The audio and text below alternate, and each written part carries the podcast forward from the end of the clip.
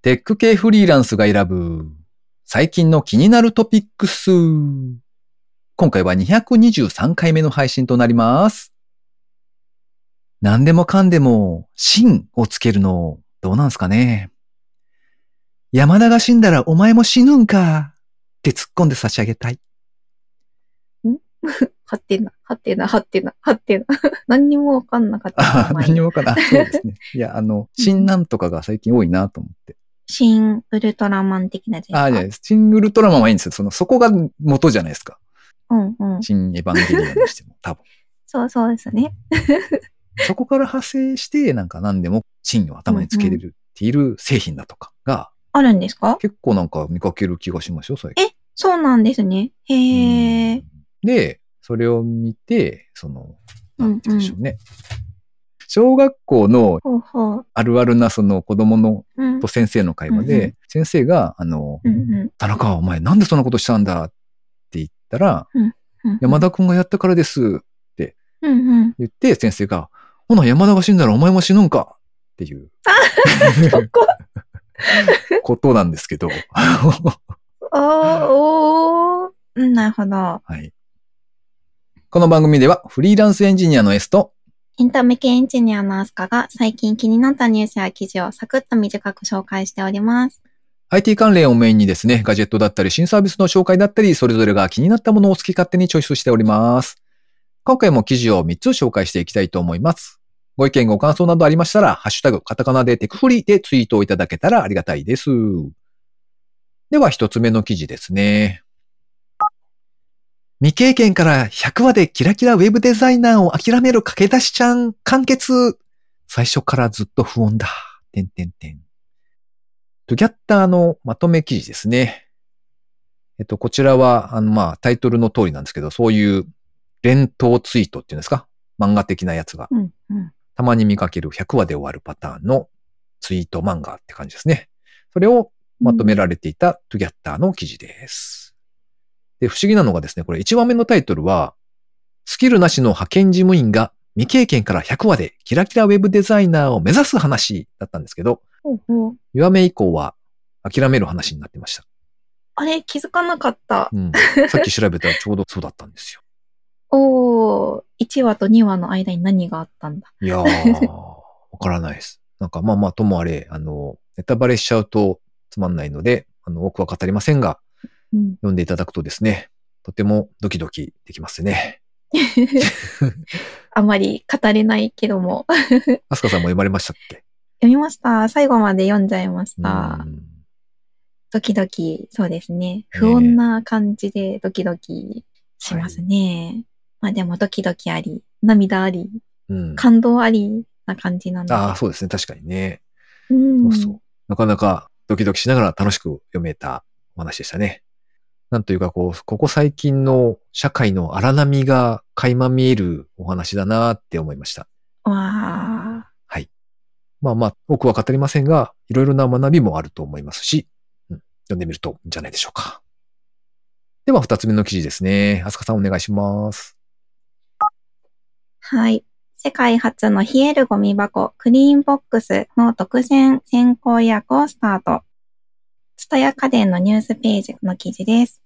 うんと、ツタヤ家電さん、えっと、ツタヤっていう漢字の、難しい漢字の方の、ちょっとおしゃれな、あの方のツタヤさんなんですけど、そこが冷凍庫がゴミ箱になったようなゴミ箱を作ったそうです。もともとは、あの、販売はされてたものらしいんですが、あの、ちょっとお値段とか、あの、サイズを見直して、一般の方でも買えるように、今回一般発売されるということです。で、生ゴミを、こう、暑い時期に置いておくと、こう、匂ってきちゃうじゃないですか。うん、確かに。なので、匂いを抑えるために、冷蔵庫とか冷凍庫に生ゴミを入れるっていう、ちょっとしたライフハックみたいなのがあるんですけど、うん。やったことありますか？ないです。自信を持ってないですと。はい。私はないです、ね。で、この、はい、ないですか。この、ツタヤ家電さんのこのニュースページ見ると、えっと、5人に1人はやったことがあるっっていうデータがあるそうで、私も5人に1人のうちの1人に入るんですけど、あの、ちょっとでも置いとくとね、匂いが気になるので、うんこう、まあ、固く絞ってですけど、あの、ゴミ袋とかに縛って、こううん、冷蔵庫にちょっと入れておくと、匂いが気にならならないみたいなのがありまして、うん。で、それが、こう、それをゴミ箱にしちゃえっていう、すごいシンプルな製品ですね。何やら測ったところに読むと、生ゴミの匂いが2万6000分の1に減るそうで、うん。マイナス11度っていうすごい低い温度で、あの、保管できるゴミ箱になるそうです。特にこれ、あの、一応ゴミ箱っていう風に歌ってるんですけど、うん生ゴミを入れるだけじゃなくって、例えばフィルムとか、あと化粧品とか、こう、ちょっと冷やしておきたいものを入れるのにもどうぞ使ってくださいっていう製品のようです。どうですか、一台？うん。ですが、うんうん、かっこいいんですが、うんうんお値段はい。がお、値段、なんと、48,180円お高いかな？冷凍庫だと思えば。そうだね。うーん。そうですね。でも見た感じ、本当になんか普通にね、冷凍庫として使っても全然いい感じですね。そうですね。かっこいいですよね。うん。こう、金属のね、四角いうん。箱みたいな。すごいシンプルでかっちょいいですですね。あれじゃないですか。うん半分は冷凍食品とか入れといて、半分は生ゴミを。どうですか？嫌です。えー、やっぱりそうか。嫌ですね。なんか食べ物とね、うん入れるのね。あれでもそれを言い出したら、ゴミを冷凍庫にっていう人は、うーん、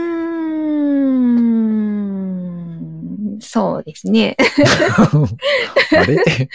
うーん、なんか、まあ、そうなんですけど、はい。こうなんだろう、冷蔵庫にうん。生ゴミをちょっとの間こうに入れておくのと、うん。ゴミ箱に食べ物を入れるのは、気分的にちょとっと違う。か。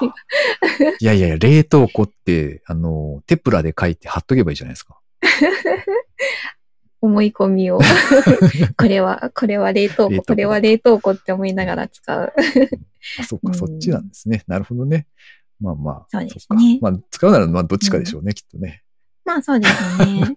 でもこれ、あの、冷、冷蔵庫とか冷凍庫がないところ、まあ、要するにキッチン以外のところに置いておいて使えるっていうのが一番、あの、便利かなと思いますね。これあの、書いてありますが、生ゴミだけじゃなくて匂いが気になる他のもの、あの、紙おむつとか、あの、お子さんがいるところだった。ら、うん。なんかそういうのもいいですよって書いてあるので、確かに、あの、キッチンから遠い、例えば2階に、あの、よくいるとか、うんこう結構冷凍庫から離れてる場所にあったら便利かなとは思いますね。確かにね。うん。夏場にはなんかこう、小豆バーとかを大量に詰め込んでおきたいですね。あずきは、冷凍庫ですね、それは。そうですね。はい、うん。よし、良いですよ。こしあん好きのアスカさんは、うんうん。小豆バーは食べない。あずきバーって粒あんですよね。はい。あずきバー食べたことないんですよね、実は。あれそうなんですか？名古屋人だからって全員小豆が好きなわけじゃないぞ。あ、まあ、あんこは好きだけど。ああ、さようか。はい。小豆はね。これ、どうでもいい話になった。有名はい。はい。いえいえ。まあそうですね。夏場とかにはキッチンとかから離れたところでも使えそうで、なかなか良さそうですね。そうですね。ちょうどこれからの時期になんかちょっと欲しくなるなって思いました。はーい。では最後3つ目の記事ですね。脆弱性対策で世界をかける女性ホワイトハッカー。一歩先への道しるべビズボヤージュというサイトで掲載されていた記事ですね。えっと、こちらは、えー NTT サービスイノベーション総合研究所の中島明日香さんという方へのインタビュー記事ですね。なんでもこの方は14歳の時にですね、女子高生ハッカーと天才プログラマーが活躍するとある物語を読んで、すごく興味を持ったそうなんですね。そしてセキュリティを独学で学び始めたそうです。で、この方のそのセキュリティの世界に足を踏み入れたきっかけだったりとか、研究の内容と成果、それから設立した女性限定のセキュリティコミュニティの活動などについて、えーインタビューとしてまとめられているという、そんな記事ですね。うん。なんでもう、この方、情報セキュリティの国際カンファレンス、ブラックハットで研究発表の場が持たれたりとかですね、かなりご活躍されていらっしゃるみたいですね。おー。というか、セキュリティのコミュニティで女性限定ってあるんですね。なんかすごい、割とニッチなところにさらに、うんすごい気になりました。人、人が少なそうな気もしますね。まあでも、なんか写真見た感じでは結構人が集まっていたような感じでしたけど。うん、うん。そうですね。もともとセキュリティ専門でやられてる方ってそんなに多くないような気がするので。うんまあでももしかすると、たまたま僕らの近くにいないだけとか、そういう可能性もありますよね。確かに。うんそうですね。まあでもこういう、どうしてもね、誰かが頑張らないといけない分野っていうところで、あの、うんこんな方が活躍されてるんだなっていうのを読んで、すごい心強い気持ちになりましたね。ということで、今回紹介する記事は以上となります。続きまして、番組にいただいたコメント紹介のコーナーですね。ノラピョンさん、いつもありがとうございます。ありがとうございます。空飛ぶ車、すごく楽しみです。おっさん .fm、ちょっと見てみたくなりました。とコメントいただきました。ありがとうございます。あすかさん、空飛ぶ車乗ってみたいですか？乗りたいですね。運転したいですね。運転したい？空飛ぶ車。え免許は持ってるんでしたっけ、免許一応持ってますよ。ただずーっとペーパーなんなので、うん空飛ばない車でもちょっと怖いんですけど、運転が。はいはいはい。いいですね、空飛ぶ車。うん。こう、よく SF とかで出てくる、あの、空中に標識が浮いてる感じあがーまだだいぶ先ですかね。うん、そうですね。そこは、うん。まだ先でしょうね。うん。そして、えっ、と、3FM、ちょっと見てみたくなりました。はい。あの、ぜひ、YouTube でも配信してるのかな？でも、YouTube は、あ、YouTube 配信してましたよ。私、YouTube で聞いちゃいました。そっかそっか。えー、あ、いかがでした？お、なんか、S さんのテンションが、ポッドキャストと違うって言われてて、その通りだなって思いました。なんてことだ。それだけか。そこか。そこ。はい。まあまあ、うんはい。あの、楽しく喋らせていただきましたので、はい。もし、興味を持たれた方は、ぜひ、おっさん .fm ですね。URL そのままなので、えー聞いてみていただけたらと思います。というわけで、番組にいただいたコメント紹介のコーナーでした。リスナーの皆様、いつもありがとうございます。ありがとうございます。えー最後に近況報告のコーナーですね。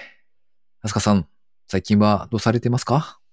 最近は、ちょっと思い出して、久しぶりにジオキャッシングをやってみました。ジオキャッシング？あの、宝探し。GPS を使ったうん宝探しみたいなやつなんですけど、あの、うんすごく地味な宝探しみたいな。ん？あのー全くわからん。はい。えっと、街中にジオキャッシングを好きな人がうん隠した、なんかちょっとした宝物みたいなのがありまして、はい。で、隠した人は、その GPS の座標と、うんうんなんだ、あ、まあ座標ですね。座座標を、このみんなにこう公表してるんですよ。シェアしてて、はいはいはいはい。で、まあ、ジオキャッシングの公式サイトとかもあるので、なんかそういうところにまとまってるので、こう地図を見ながら、あの、ここにあるっていうのがわかるんですけど、うん。でその GPS の情報を頼りに、えっと、その隠されたやつをただ探すだけの、まあ遊びですね。なんですけど、うん。まあ、結構ジオキャッシング結構昔からあるやつで、うんあの、私もいつぐらいかな結構何年かぶりぐらいに、あ、そういえばジオキャッシング今どうなってるのかなと思ってみたら、まあ、あの、相変わらず、あの、あったので、ちょっと探してみようかなと思って、ちょっと 遊びで宝探しをしたよっていう話えです。ー、え、GPS のその位置情報をうん隠した人が公開するんですよね。そうですね。また、サイトに登録するみたいな感じですかねうんうんうんうん。ここに隠したよ、みたいな。でもそれがで分かれば、なんかうんうんふすぐ探せるものなのかなって思って。いやー、そういうわけでもない。えっと、場所はもう本当にピンポイントで宝の位置を指してるんですけど、はい。結構見つからないんですよ。どういうこと？あの、な、なんでしょう。うーんと、ピンポイントといってもですね、うん。こう実際に探そうとすると、まあ、例えば1メートルとか半径2メートルとかって範囲を探すことになると思うんですけど、うんで、その宝物が、あの、まあ、広大な場所とかだったら結構大きめなサイズであると思うんですが、うん。あの、私探してるの街中なので、うん。えっと、宝物キャッシュって言うんですけど、キャッシュのサイズ、いろいろ段階があって、あの、大きなものからちっちゃなものまで。で、一番小さいものだと、なんだろう、コンタクトレンズのケースぐらいのサイズなんですよ。よ。ああ、なるほど。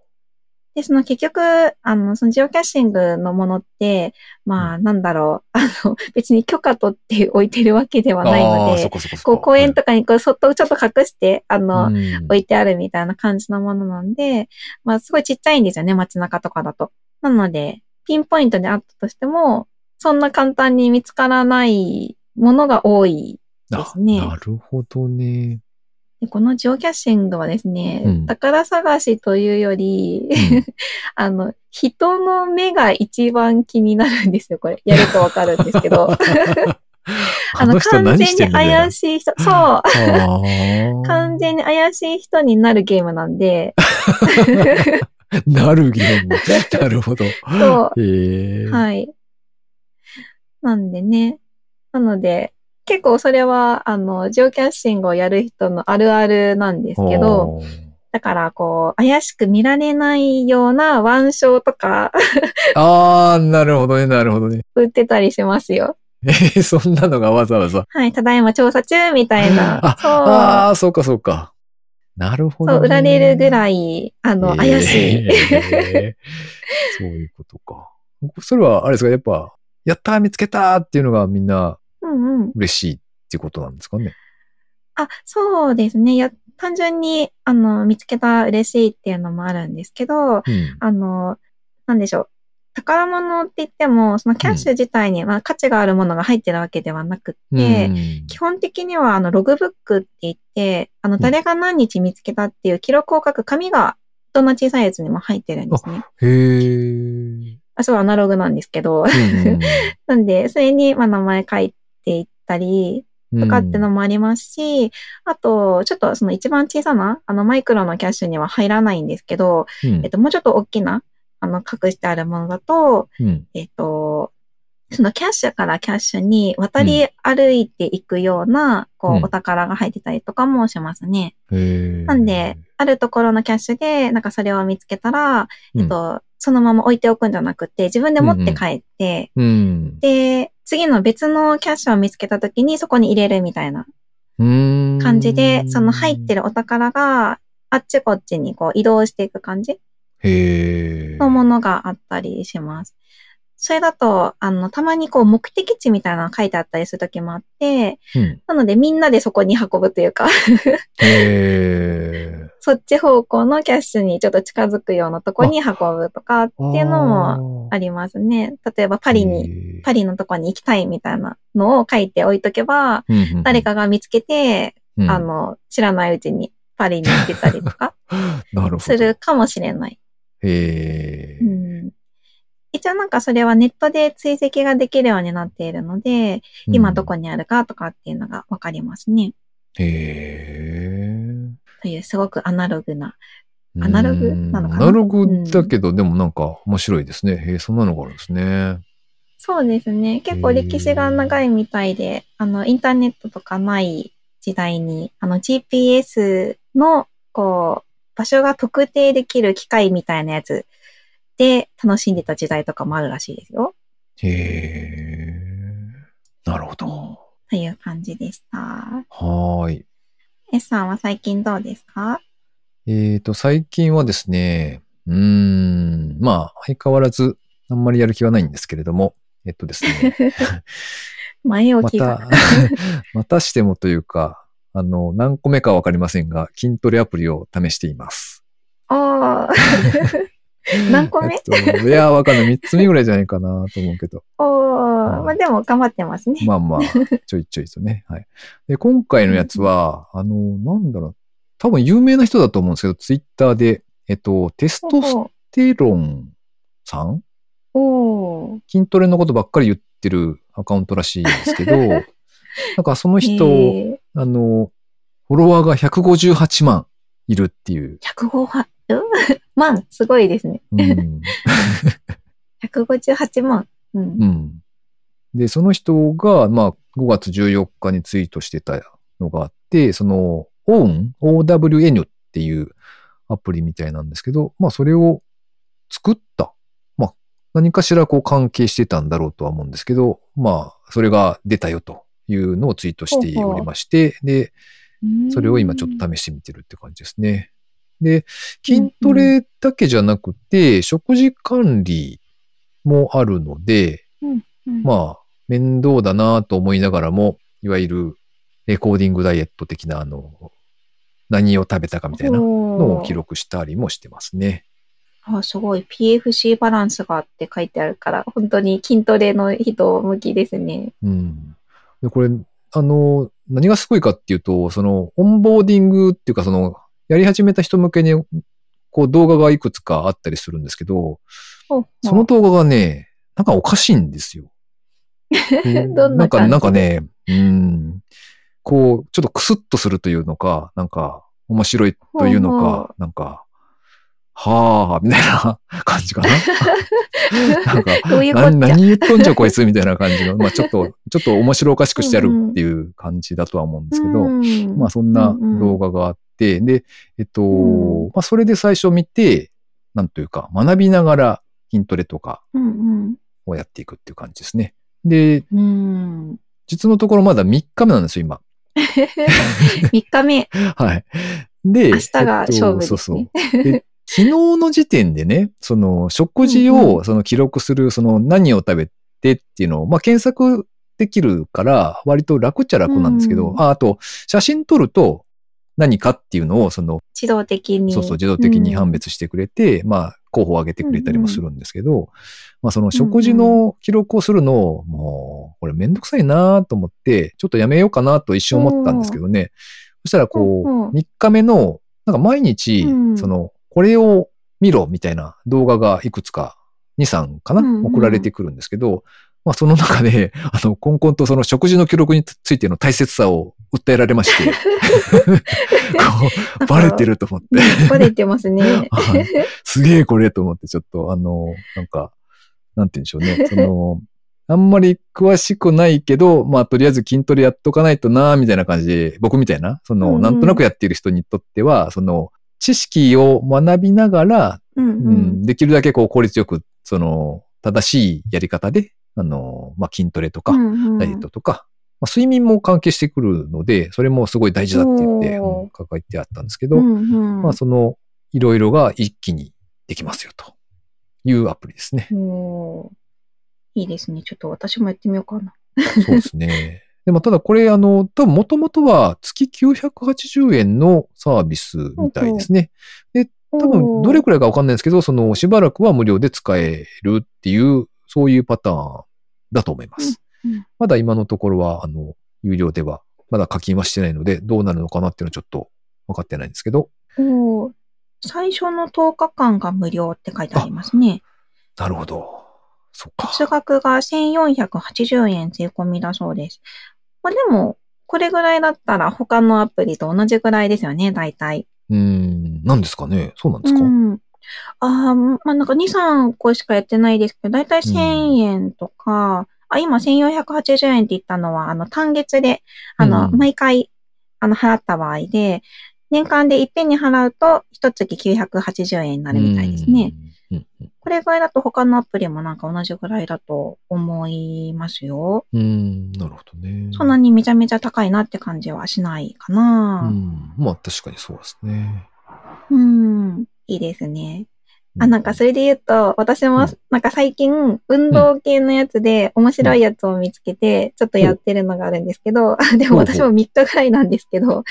えっと、なんかウォーキングアプリなんですけど、はい。えっと、いろいろあるじゃないですか。ウォーキングするとポイントが貯まるとかね。なんかそういうのあるんですけど、なんか、あの、ポイントじゃなくて、あの、思いっきりこうゲームに振り切った感じの、うん。あの、歩く系のゲームのやつが、ちょっと面白いのを見つけて、亀散歩って言うんですけど、亀散歩？亀散歩。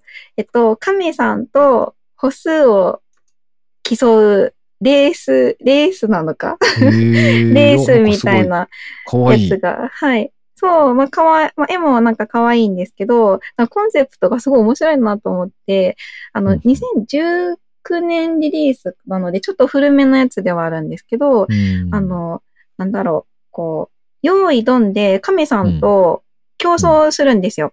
うん、で、うん、競争の期間が、まあ、亀さん足遅いじゃないですか。はいはい。なんで、あの、1日とか結構時間があるんですよ。スタートからゴールまで1日時間があるみたいな。で、それまでの間に、あの、歩いた歩数を競うっていう感じで、うん。で、亀さんは、ノロノロノロノロだけど、時間いっぱい、一日中歩いてるんですよ。ああ、そうかそうか。はいはいはい。で、歩数をこう、ちょっとずつちょっとずつ稼いでいて、で、うん私はその、まあ、うさぎ状態ですかね。こうリアル、で、リアルで歩いて、で、うんこの亀さんに勝つみたいな、うん そういうゲームなんですけど、うん。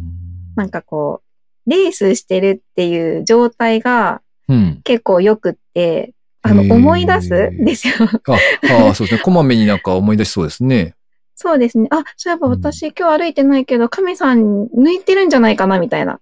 ああ、やべえ。私あれみたい今日 歩いて、そう、やばいみたいな感じで、ちょくちょく思い出すのがなんか良くって、な結構、なんかサボりがちというか、こう、ポイ活系のやつだと、うんあの、よし、稼ごうみたいな気持ちが多少モチベーションになると思うんですが、うんなんか忘れちゃうんですよね、私そういうの。なんですけどはい、なんかちょっとでも気取っていると、あ、そういえば亀さんに負けちゃおうわと思って、思い出すみたいなマ。スカさんって負けず嫌いですか？まあ、負けず嫌いなんですかね。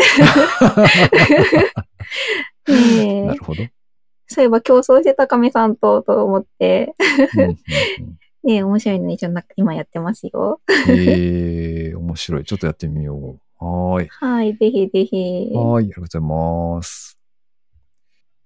この番組へのご意見ご感想などを絶賛募集中です。ツイッターにてハッシュタグ、カタカナでテクフリーをつけてつぶやいていただくか、ショーノートのリンクからですね、投稿フォームにてメッセージをお送りいただけたらありがたいです。スマホ用にポッドキャスト専用の無料アプリがありますので、そちらで登録とか購読とかをしておいていただきますと、毎回自動的に配信されるようになって便利です。